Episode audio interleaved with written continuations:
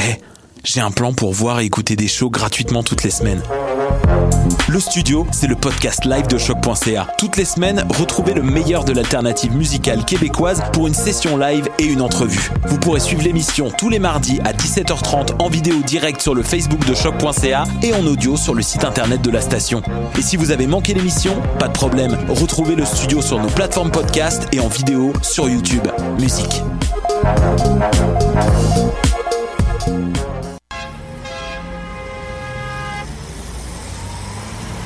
Danscussion à la radio, là où l'on parle de danse, de culture et d'art du mouvement. Avec les artistes, les travailleurs culturels, les spectateurs, les amoureux du spectacle. Tout le monde en parle. Tous les mardis de live sur choc.ca. Maudit que je m'endors. Je pense que j'ai besoin d'un café. Téléphone intelligent. Dis-moi où est le Tim Horton le plus proche. Fuck le Tim Horton. Quoi? Va donc au Salonger à la place au Salonger. Le café est vraiment bon, tu vas l'apprécier. C'est pas juste un jus de boîte que tu bois en attendant qu'il soit l'heure de tomber dans le jean à cochon. Situé au niveau métro du pavillon Aquin, le Salonger, c'est la place pour te sustenter. Vous écoutez Choc pour sortir des ondes.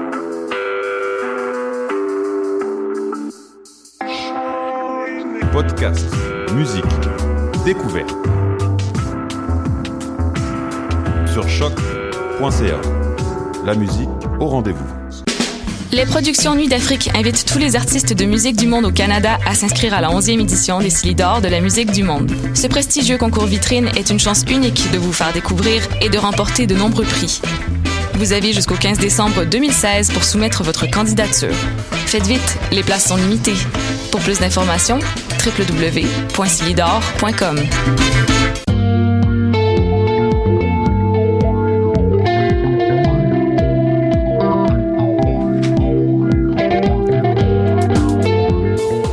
Salut, salut tout le monde, c'est Camille Péparent dans vos oreilles pour la prochaine heure, une heure qui nous va, va nous faire essouffler parce que mon Dieu qu'on a du stock cette semaine. Euh, je suis pas mal fébrile, il reste 20 jours avant Noël, je dis ça de même, je sais pas si c'est la fin de session qui me frappe, qui me rend fébrile, mais je suis pas mal fébrile. On va faire notre tour de table, Catherine. Salut. Oui, salut. Donc, euh, moi, j'ai une super entrevue avec Radiant Baby euh, qui va se passer euh, dans euh, deux entrevues, là. Maude. Oui. Moi, j'étais à Noël dans le parc euh, cette semaine.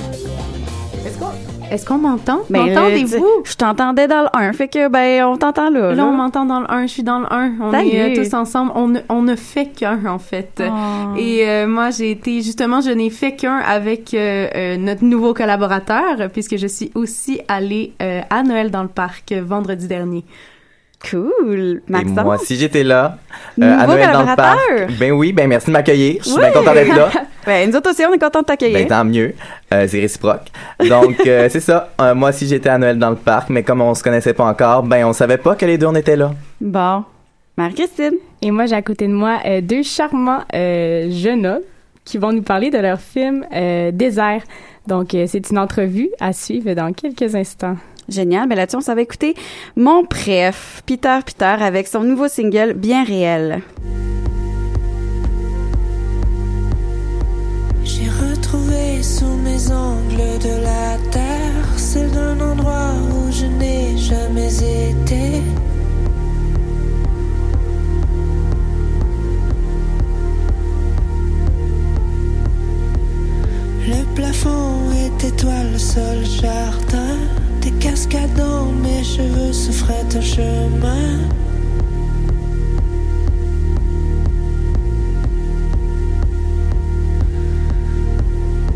C'est un royaume où règne la musique et le silence. Il me fut entièrement légué,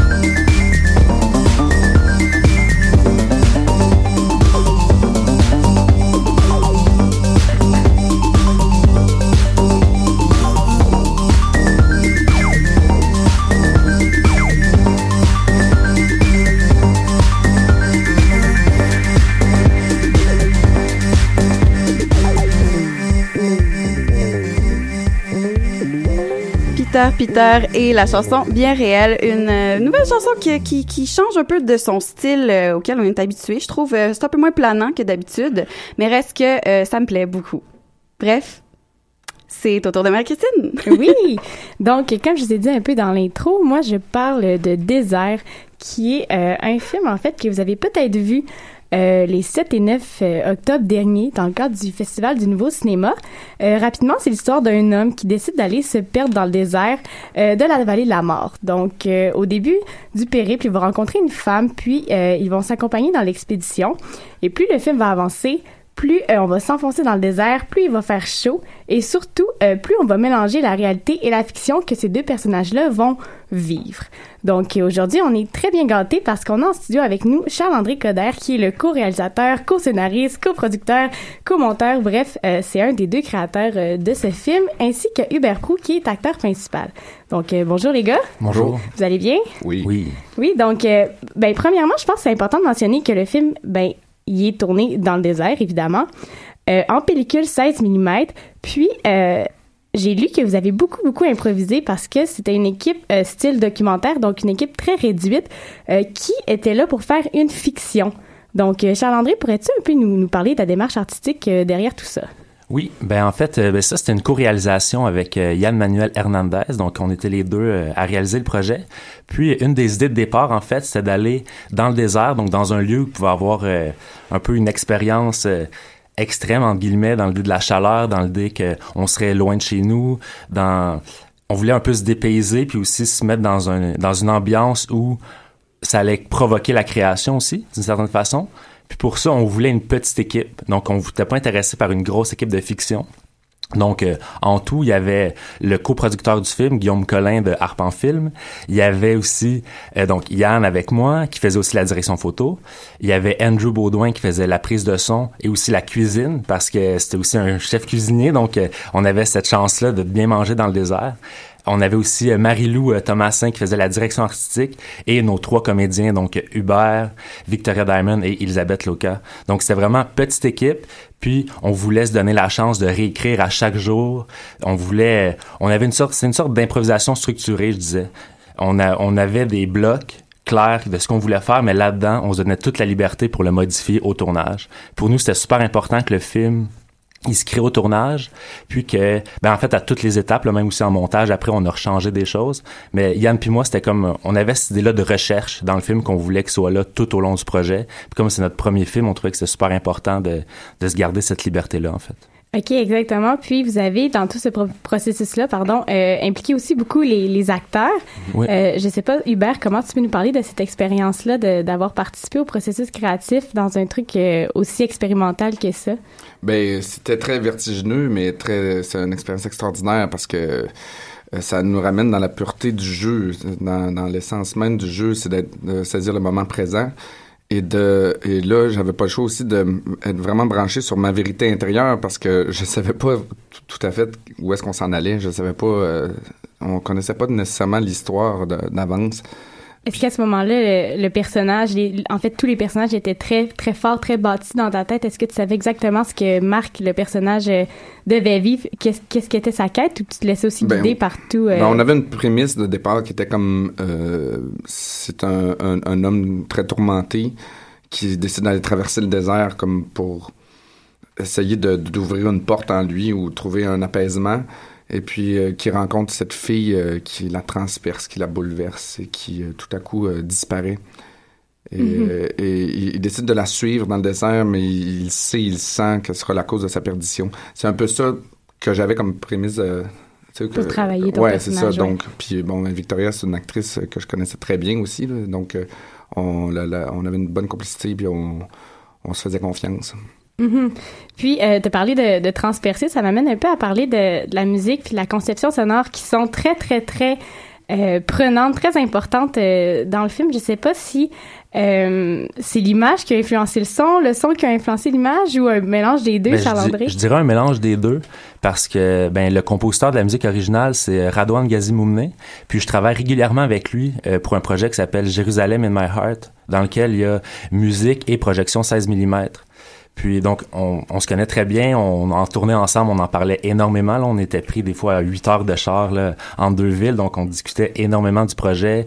On skypait avec Yann, on envoyait des textos, bref. C'était vraiment une, une discussion euh, constante. Donc, la musique, elle a influencé des fois notre montage image.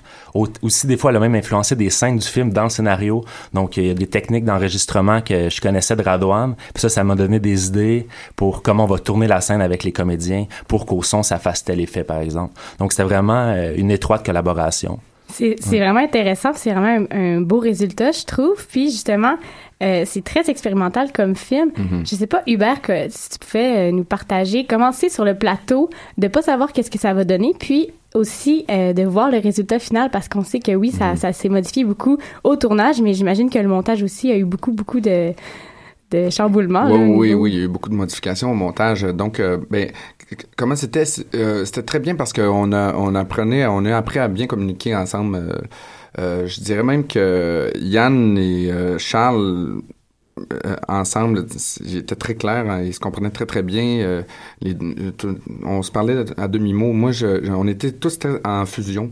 Euh, et avec la musique, et avec les acteurs, et avec les réalisateurs, et, l'image. Donc, ça a été... euh, c'était pas... euh, oui, c'était vertigineux, mais c'est quelque chose que j'aime. J'aime la, risque, la, prise de risque, de sortir de nos zones de confort. J'aimais ça, le guerrilla style dans lequel on tournait. Des fois, c'est comme... C'était presque épeurant, des fois. Là. C'était, on a tourné des scènes à Las Vegas, là, qu'on, appelle, dans, le jargon, qu'on on a volé des shots, là, tu avec euh, du vrai monde, puis moi j'improvisais, puis c'est quelque chose que j'aimais beaucoup. Par contre, comme je disais, il faut absolument que tu sois branché sur une vérité intérieure, parce que beaucoup de, euh, de films se font avec improvisation, mais c'est pas tous les acteurs qui sont capables de bien improviser, je trouve. C'était le fun de laisser aller euh, ce côté-là. Ouais, c'est vraiment le fun, c'est vraiment... euh, Et quand tu as vu le résultat final, euh, qu'est-ce que tu t'es qu'est-ce que tu t'es dit? C'est quoi l'effet que, que ça t'a fait de voir tous ces effets-là puis que c'était pas nécessairement ce que tu avais filmé au final? Ben moi, j'étais vraiment content du résultat final. comme c'est un, c'était comme un, c'était un trip là, ce film-là. C'est c'est pas un, un film qui est fait carré là, mais de, de la forme classique. Donc c'est un film que j'ai le goût de revoir en plus, sais, parce que c'est beaucoup axé sur la sensation. Euh, l'image, l'impression, euh, tantôt euh, avant l'entrevue on en parlait, puis vous, aviez chacun des opinions différentes sur, sur le film. Donc moi, je, suis très content du résultat, même dans le jeu aussi, parce que tu sais, on, avait, on se disait toujours, on a deux, deux prises par par scène, parce que comme on tournait en pellicule, puis la pellicule était limitée, donc c'était bien important d'être très centré, très focusé, puis mais c'était facile, ça se faisait facilement. Puis on discutait beaucoup, tu sais, mettons des fois on faisait deux heures de char, puis là, ben là, on, on discutait de la scène euh, qu'on allait tourner, puis euh, on commençait pas à tourner si tout le monde n'était pas d'accord. Donc, euh, j'ai eu une fois, entre autres, je me rappelle une fois, là, même dans le parking, là, au cratère, là, hey, ça discutait fort, là, ça c'était hot. Ah ouais, ben Ah ouais, ça, avait ça. vraiment l'air d'être justement une expérience très euh, très très euh, intense, si on peut dire ça comme ça. Puis comme euh, Hubert vient de mentionner, on en parlait un peu avant la pause, puis euh, on se disait que ben c'est ça, c'est vraiment pas un film linéaire. On se demandait si c'était dans le fond pour nous nous nous faire questionner s'il y a une vérité absolue. Je sais pas si Charles André, tu pourrais nous teaser un peu pour les gens qui n'ont pas encore vu le film. Ouais, ben je pense pas qu'il y a de vérité absolue là. Je pense que ben justement quand on en parlait, les deux vous avez des bonnes des bonnes perceptions ou réceptions du film. Je pense que ça tout tout va tout tout est valable là, dans dans ce cas-là. Puis nous après on voulait vraiment faire ben comme Hubert l'a dit, les sensations étaient assez importantes pour nous. Puis c'est pour ça qu'on voulait retravailler des séquences avec la pellicule directement ou ajouter un côté psychédélique. On, on voulait vraiment que ce soit un film sur les sens ou du moins Mhm. qui amorce, amorcer cette démarche cette démarche là de, de ce côté-là disons. Donc après je pense qu'il faut si on embarque dans le film, je pense que c'est un voyage euh, qui, qui se vit bien puis après l'interprétation qu'on en fait va varier de chacun à chacun, mais je pense qu'il faut vraiment se laisser porter par euh, le flux d'émotions et de sensations que le film propose en fait. Super. Ben, quand il dit en fait vous, c'est moi et Maud, parce que Maud, euh, notre autre collaboratrice, a aussi eu la chance euh, de voir le film. Oui. Puis je me demandais un petit peu, en fait, c'était quoi comme vos, euh, vos inspirations au niveau euh, esthétique et visuel, parce qu'il y, a- il y a vraiment un travail de la colo qui, euh, qui est assez euh, spécial. Oui, ben il y en a plusieurs. Ben sûr, euh, juste les images, le sans traitement, disons, on Mhm. était beaucoup inspiré des films des années 70, beaucoup de western, puis de traitement technicolor, là, la colorisation. On a eu la chance de travailler avec Marc Boucreau de Film Factory. Donc c'est lui qui colorise, qui a colorisé le film aussi de Maudite Poutine. Bon, c'est un film noir et blanc, mais euh, c'est un, très bon euh, coloriste. Et travaille avec Gaspard Noé et plusieurs euh, grands cinéastes. Euh, puis sinon, il y a des traitements plus, euh, disons, où que la pellicule est affectée directement. Mhm. Donc ça, c'est vraiment un travail chimique, développement à la main. Donc il n'y a rien qui est fait à l'ordinateur dans le film là, pour les effets. C'est vraiment euh, analogique, argentique. Donc c'est des procédés que j'ai développés, euh, ben, que je m'inspire de d'autres cinéastes expérimentaux qui font ce type de procédés-là. Puis c'est fait en chambre noire, développé à la main, avec de l'acide, du bleach. euh, c'est diverses techniques là, qui s'approprient plus à une forme de cinéma expérimental contemporaine. C'est vraiment intéressant de le savoir parce que justement, je me posais aussi la question si vous aviez travaillé directement euh, la pellicule ou si Oui. c'était en montage. Mais euh, ben merci beaucoup les gars. Merci. Puis, Merci euh, à vous. Pour ma part, si j'ai un conseil à donner à tous, tous nos auditeurs, c'est de se rendre euh, dès le 9 décembre jusqu'au 15 euh, à la Cinémathèque québécoise pour aller voir ce film-là parce que euh, moi, je regrette un peu d'avoir vu ces belles images-là là, du désert euh, de la vallée de la mort sur mon laptop. Sur le petit 14 Donc. Ah ouais, euh, on passe ça sur grand écran. Puis Ouais. aussi avec le son, c'est vraiment Oui, immersif. exactement. Donc, euh, à ne pas manquer euh, à la fin du mois à la Cinémathèque québécoise. Merci. Merci.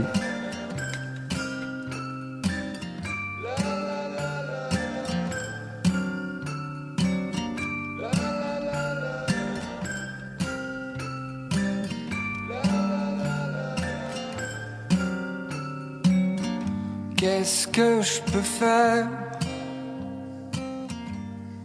en attendant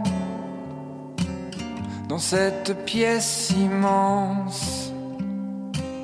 Je pense encore à toi et je n'ai plus froid.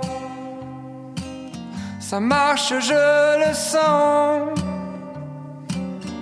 Quand tu penses à moi, c'est impressionnant. Mais qu'est-ce que je peux faire en attendant pour oublier ces sentiments? Mais qu'est-ce que je peux bien faire? Qu'est-ce qu'on va se dire?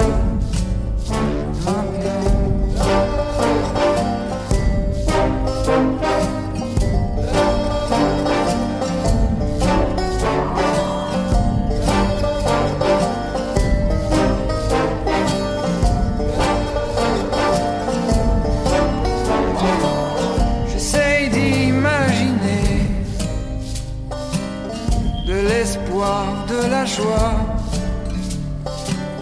Il faut au moins tout ça, que tu restes près de moi. Ça marche, je le sens. Tu vois, je n'ai plus froid. Quand tu penses à moi, c'est impressionnant. Mais qu'est-ce que je peux faire en attendant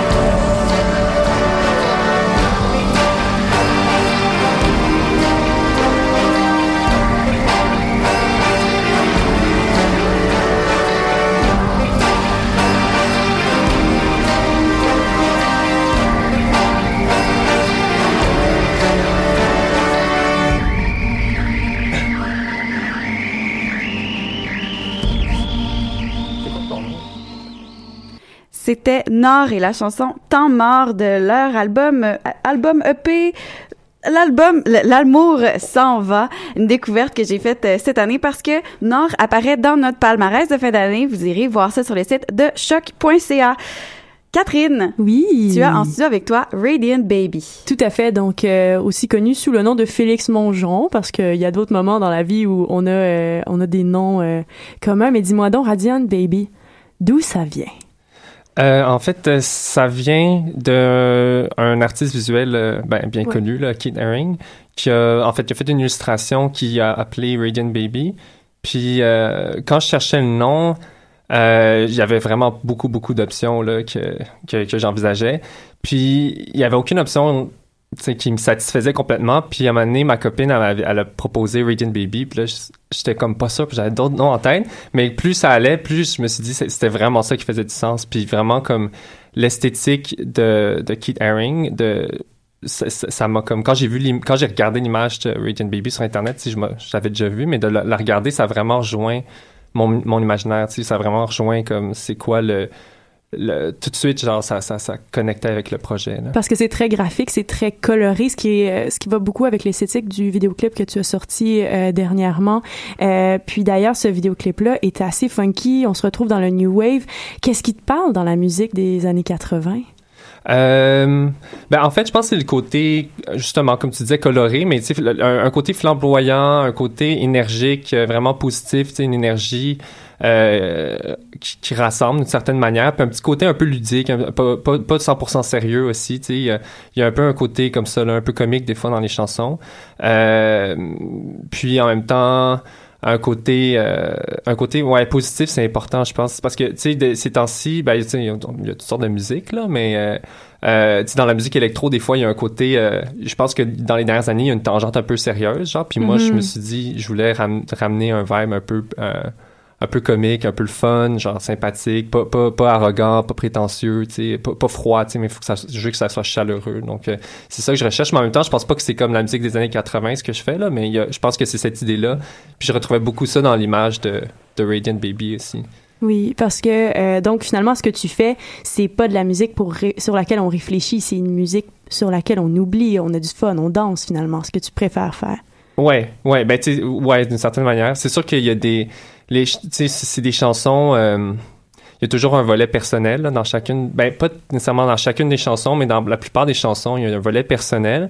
Mais je pense que tu sais je, m'arrange pour que les, les vocals tu sais les, les paroles soient pas tant directes que ça soit un peu plus évocateur et tout ça. Donc que ça euh, l'aspect plus personnel n'est pas nécessairement si clair que ça, tu sais, pour quelqu'un qui qui qui qui, me connaît pas ou quelque chose comme ça. Puis euh, en même, sais, je pense que donc il y a un aspect il y a un aspect émotionnel vraiment senti, mais en même temps euh, c'est pas prétentieux, en tout cas, du moins, c'est mon, mon intention, c'est que ça soit pas trop sérieux ou prétentieux, c'est que justement, il y a un, un, aspect vraiment le fun qui prenne le dessus, que ça soit dans la musique ou... Euh... Et de quoi tu t'inspires quand, quand tu écris justement ces pièces-là? Euh, en fait, mon processus créatif en général est vraiment spontané. Là. Euh, je suis du genre à, tu sais, comme lancer mes, mes balancer comme les différentes euh, les différents sons d'une tune genre rapidement.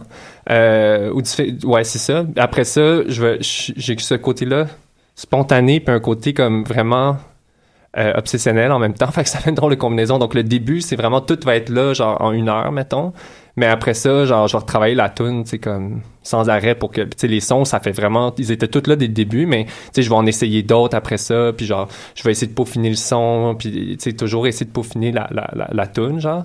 Fait que, donc, donc ça part d'une énergie assez spontanée, tu sais, d'habitude, c'est du genre, euh, je me lève un matin, puis là, genre, j'ai, je suis vraiment je suis vraiment content genre je suis excité là j'ai comme une idée j'ai un son qui pop dans ma tête genre je prends ma douche puis là j'ai une mélodie qui me pop dans la tête puis là genre je suis comme ah ça c'est ça c'est le fun cette mélodie là ou sinon genre j'ai genre tu sais 50 tracks là sur mon mon voice recorder sur mon, iPhone tu sais je marche dans la rue puis là j'ai j'ai des trucs qui me pop dans la tête fait que souvent c'est surtout un, un, son euh, une mélodie ou, un, ou, des paroles qui qui m'apparaissent comme ça spontanément genre quand un, un matin là. Puis euh, ce projet-là, c'est un projet qui est quand même solo. C'est toi qui fais donc à la fois les tracks et les paroles. Euh, pourquoi cette envie de faire ça, euh, de garder ça plus intime? En fait, j'ai déjà fait des projets avec d'autres personnes aussi. Je pense que je trouve ça difficile de concilier euh, quand est-ce que tu vas créer, comment tu vas créer? Euh, tu sais, ça peut être vraiment très intéressant de travailler avec d'autres personnes, mais j'aime ça pouvoir avoir l'autonomie, tu sais, de comme là j'ai une idée puis j'y vais maintenant. Tu sais, c'est maintenant que ça se passe. Genre, tu sais, j'ai pas besoin d'attendre après quelqu'un d'autre ou de, de, de, de c'est parce que je suis vraiment impatient, genre. C'est vraiment ça, en fait, le nœud de la guerre, là, c'est que genre, tu sais, si j'ai une idée, genre, j'y vais maintenant. Là, il y a pas de niaisage, puis tu sais. Tu sais, je, je- en tout cas, le travail avec du monde, ça demande beaucoup de patience, puis j'ai trop de misère avec ça. Donc, c'est un processus qui est très euh, réactif, finalement, quand tu crées. Ouais, ouais. Mais là, maintenant, j'ai de l'aide sur le, le mix là, de Julien, qui est de, ben, le manager de Lisbonne Lux, là, Mhm. qui, dans le fond, là, puis, fait que lui, lui, il m'aide en ce moment sur le mix des tunes. Mais euh, pour la, la production, tu sais, puis la création initiale, c'est c'est mes tunes, tu sais. Ouais. Puis, euh, parlant de tunes, euh, est-ce que euh, y a un album qui s'en vient? Parce que là, pour l'instant, on a trois tracks sur SoundCloud. Ouais, il y en avait plus avant. OK. il y en avait plus avant, mais là, on, euh, là, il y en a moins. En fait, ouais, il y a un EP qui s'en vient Mhm. sur Lisbonne Lux. Euh, en tout cas, le, le, le planning, c'est supposé être en avril, là, fait que si tout va bien.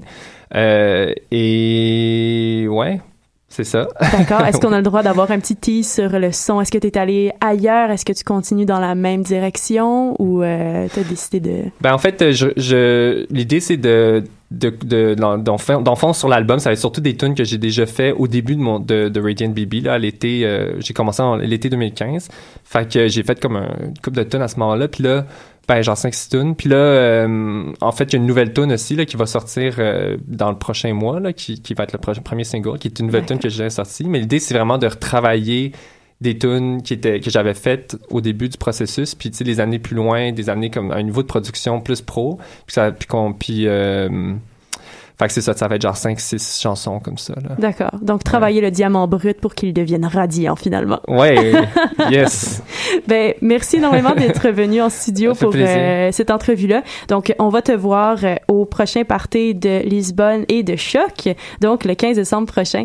On a bien hâte de t'entendre parler. merci Puis là-dessus, on s'en va écouter ton morceau You Can Dance, euh, tiré de, de single plus qu'un EP. ouais ben c'est ça euh, cette tune là devrait être sur le EP euh, à sortir là on mais elle va être retravaillée là mais euh, oui ça c'est un single hein, pour le moment on va dire Parfait.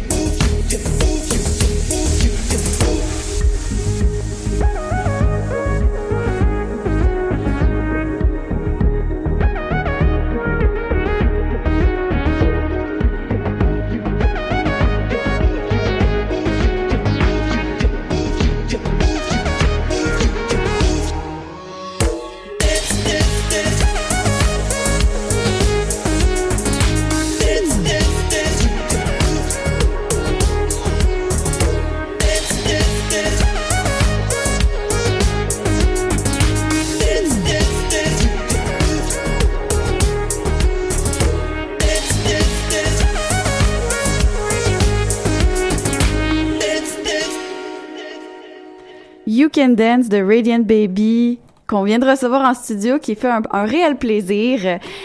J'ai oublié de l'annoncer en début d'émission, mais moi aussi, j'ai quelque chose à vous parler. Je suis allée voir de quoi cette semaine. Raconte-nous. Je suis allée faire un tour à la cinquième salle pour aller voir le spectacle Gloucester, un spectacle qui nous vient tout droit de Québec. C'est une production qui se veut, en fait, c'est le nom complet, c'est Gloucester, délire shakespearien.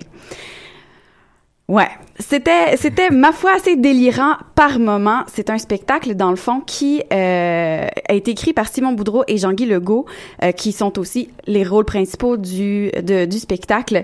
C'est un spectacle où les deux auteurs ont voulu créer une comédie à partir des tragédies de Shakespeare. Donc, c'est pas des textes repris, c'est des c'est des idées reprises et des une ambiance reprise et quelques personnalités qui sont reprises de Shakespeare.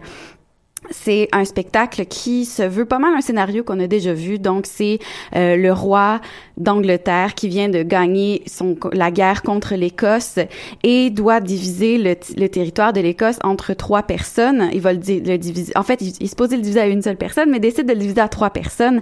Euh, ces deux généraux, Gloucester et York. Gloucester qui est Simon Boudreau, York qui est euh, euh, Jean-Guy Legault, et sa femme Gonril, qui est qui est jouée en fait interprétée, qui est jouée par euh, Marie-Josée Bastien. Donc Marie-Josée Bastien pensait être la seule régente d'Écosse et est bien déçue de voir qu'elle doit le partager et s'ensuit donc un plan machiavélique pour euh, devenir régente unique d'Écosse. C'est un scénario, vous me direz qu'on a déjà vu ça, la femme qui essaie d'avoir le pouvoir, les hommes généraux qui sont un peu euh, pas niaiseux, mais reste que qui voient pas les choses aller, qui se font déjouer par justement ce, ce plan machiavélique-là. Donc c'est c'est c'est du c'est l'histoire et un scénario emprunté d'une certaine façon parce que il y a rien de nouveau. Par contre, ce qui on, ce qu'on vient ajouter et ce qui est vraiment merveilleux, c'est euh, c'est justement ces éléments de délire là. Euh, je pense entre autres, euh, on rajoute des scènes beaucoup à ce spectacle là qui euh, font pas nécessairement avancer l'histoire, mais qui permettent vraiment à l'histoire de de- de- d'être accrocheuse, d'être hilarante et de, de ben qu'on s'en souvienne. C'est un spectacle qui dure 2h45 avec ce qui est très long. Euh, malheureusement, ce qu'on devrait couper, c'est les bouts dont on veut pas se séparer. Je pense, par exemple, euh, il y a un moment donné, on rajoute un spectacle dans le spectacle, un spectacle de marionnettes, et euh, les acteurs qui prennent beaucoup de chapeaux parce que chaque comédien a beaucoup, beaucoup de personnages. Ben, il y a deux comédiens qui prennent le rôle des marionnettistes dans un spectacle de marionnettes. Et là, c'est super burlesque, c'est super drôle. Euh, les marionnettes sont vraiment ridicules, mais c'est très, très, très, très drôle. Mais bref, c'est- c'est pas nécessaire à l'histoire. Donc, c'est dommage parce que on, on est devant un spectacle très, très long qui aurait pu être coupé, mais on veut pas couper les bouts qui sont à couper, d'une certaine façon.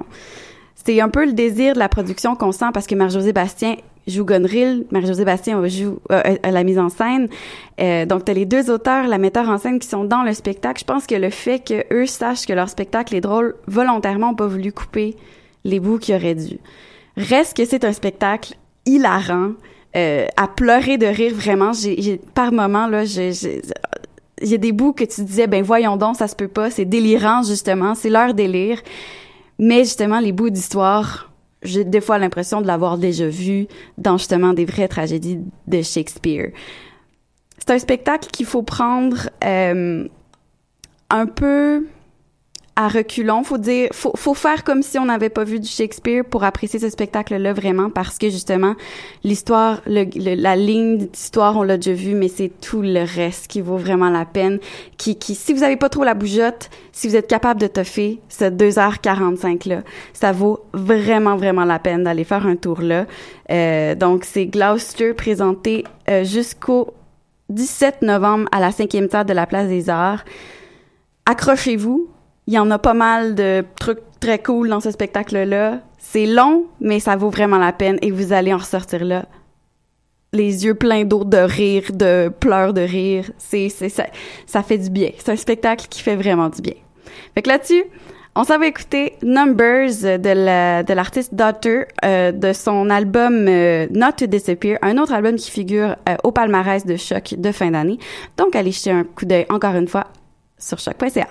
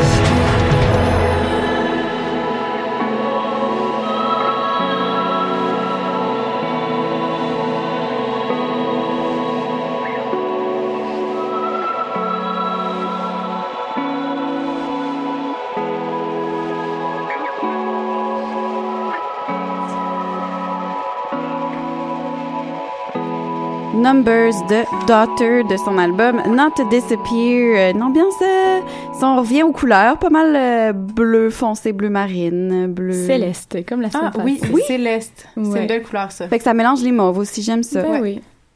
Ben là-dessus, Maude et Maxence. Maxence, bonjour. Hey, on va, on va Allô? se commen- commencer par se dire bonjour comme du Allô, monde. je suis content d'être là. Ben oui. Ben Première oui. fois dans les airs. Mais oui, toi, la première fois. C'est J'ai jamais été dans les airs avant. Wow. Ah jeu ben là, fait que t'es allé faire un tour euh, au lancement de Noël dans le parc. Qu'est-ce que t'es allé voir? J'étais à Noël dans le parc vendredi soir. C'était le lancement de la 23e édition de Noël dans le parc. Ben, cette année, le festival s'installe à la place Émilie Gamelin. Donc, c'est bonne son idée, troisième d'ailleurs. site. Euh, donc, il se retrouve au centre-ville. Il est pas euh, uniquement sur le plateau.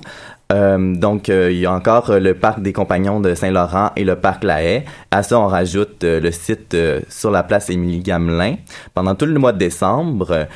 Puis moi, la première affaire qui me marquait, c'est quand je débarquais du, du métro à Berry-UQAM, je sentais déjà l'odeur du feu. puis là, j'étais déjà content. Fait que là, une fois arrivé sur le site, j'arrive, puis là, il y a le petit feu, il y a le monde autour. Puis j'ai vraiment trouvé ça le fun. Ça, ça m'a vraiment charmé en partant. Tu sais, l'odeur du sapin, euh, l'odeur du feu, les petits gars qui se font des guimauves, euh, tu sais, les petites filles qui, qui avaient du fun là, avec le feu. En tout cas, j'ai vraiment trouvé ça charmant en partant. Ça a été ma, ma première impression.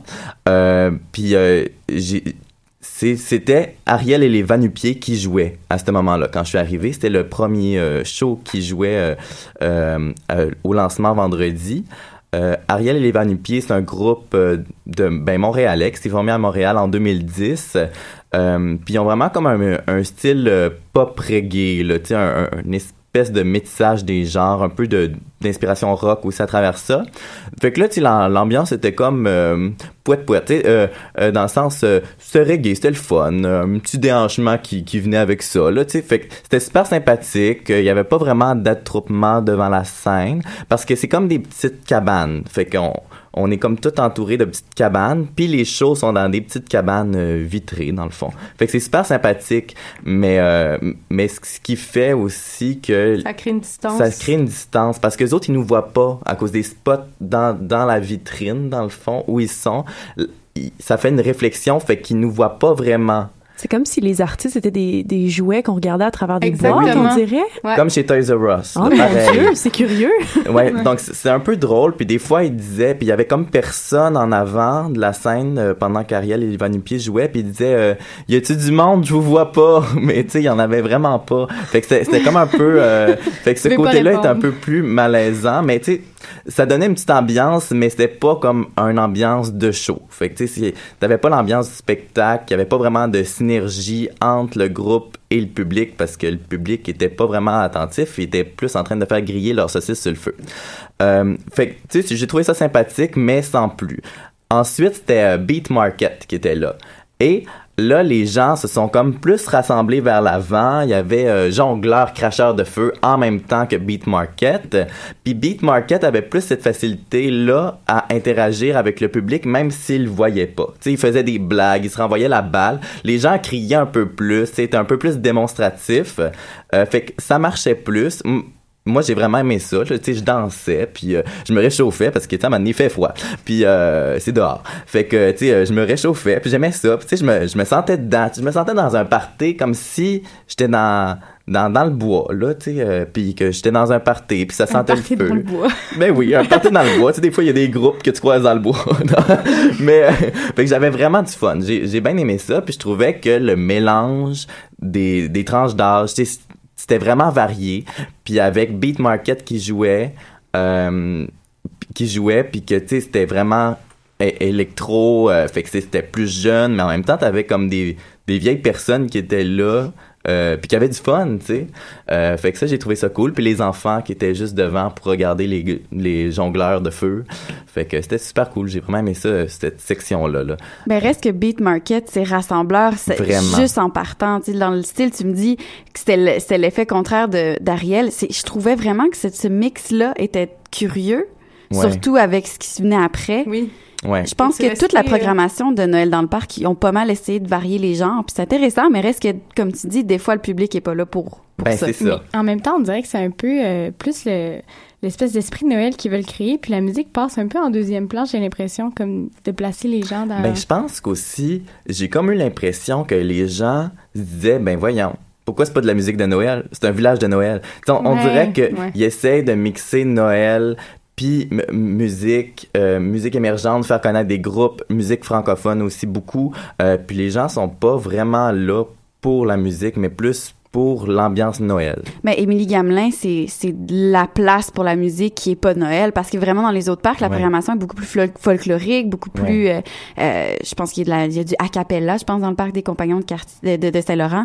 Reste que euh, faut pas s'attendre, faut, faut s'attendre à l'ambiance de Noël, mais pas la musique de Noël. Je pense à Émilie Ouais. Gamelin. Mais Non, moi, je- honnêtement, je trouve ça, je trouve pas que c'est un bon move. Émilie Gamelin. Tantôt, Ah t'as non? félicité ça. Ben, hein. Puis pour être allée, en fait, à Noël dans le parc dans les aux autres années, puis je me souviens l'année dernière, j'étais allée voir euh, So Called, une journée comme, tu sais, parce que Noël, l'année dernière, il faisait ultra chaud, puis j'étais dans au moins un bon centimètre de bouette collante. Puis je trouvais qu'il y avait de quoi là-dedans de le fun. Tu sais, je trouvais qu'il y avait de quoi le fun de me dire "Ah oui, je m'en vais voir un show dans un parc, faut que je mette mes bottes de pluie, sinon j'en sors pas de là vivante", Puis il y a y a de quoi que je ne retrouve pas de cette cette espèce de sentiment là de tu sais oui, j'allais pas à Noël dans le parc pour euh, pour m'acheter un sapin, je veux dire je m'en fous de m'acheter un sapin. Puis j'allais pas dans Noël dans le parc pour Noël, j'allais dans Noël dans le parc pour la musique, mais il y avait de quoi de le fun d'être dans cette ambiance là d'un peu comme rustique, euh, ça sent le feu de foyer puis euh, tu, traînes dans Gadou que je ne retrouve pas justement à Émilie Gamelin puisque je regarde autour de moi et je ne me sens pas dans un parc, je me sens au centre-ville de Montréal. Même avec le décor qu'ils ont installé. Ben, tu sais, reste, tu regardes la scène, puis tu lèves les yeux de 1 cm, puis C'est t'as la place du puits. Exact, t'as la place du puits, tu sais, c'est... L'hôtel gouverneur. L'hôtel gouverneur, Ouais. c'est très, très charmant. Ça fait Fait très que- rustique. Je trouvais que pour ça, il y avait... euh, C'était peut-être peut-être pas ce que je m'attendais, puis il y avait aussi quelque chose que j'ai trouvé ça plus commercial. Mais là, avec la neige, est-ce que tu penses que ça va changer? On méchante Ben, moi, de neige je ce pense matin, là. vraiment que ça va changer quelque chose. Moi, ça me manquait. Là. Sais, De voir le ciment par terre, ça me tapait sur le chou. Euh, ça, ça- j'aimais vraiment pas ça. Tu sais, je me disais, voyons, il manque quelque chose. Puis je voyais les, tu sais, les pieds là, pour tenir les sapins. Là. Ouais. Mais tu sais, je trouvais que ça marchait pas. Tu sais, Ouais. Je trouvais que ça paraissait que c'était fake. Fait qu'il faut continuer à aller faire un tour. Reste que... Non, Puis la programmation, est super, inté- est super intéressante, Ben, est vraiment cool. là. Philippe Braque en fin de semaine. Ouais. Moi, Ouais. je vais être là. Je vais aller, je vais aller euh, faire un petit tour là, regarder Il ce Tu sais, avec la neige, à la fleur, que à la fleur. l'eau. Euh, Ça, mon Dieu, la plein d'informations en même temps. Name it, mais... Mais allez sur euh, noeldansleparc.com. Euh, toute la programmation est là, puis euh, c'est super cool. Euh, Il y a vraiment plein d'affaires pour tous les goûts. Euh, L'animation le jour pendant pour les enfants, puis euh, il y a aussi des soirées de poésie. C'est vraiment diversifié, puis c'est super intéressant. Puis il y a Ça vaut des la feux. peine. Des feux, des guimauves, des saucisses. Ah, puis il y a du caribou, hein. Fait Est-ce que c'est gratuit, les guimauves puis les saucisses? Non, c'est, mais c'est pas cher, mais euh, faut moment donné qu'ils fassent leur argent. Mais toute la programmation est gratuite. Puis si vous voulez les encourager, achetez un sapin. Ils sont bio et viennent du Québec. Bonne idée. Là-dessus, ça va écouter Marianne de Beat Market pour se mettre un peu dans l'ambiance de ce, qu'on, ce que vous avez vécu en fin de semaine.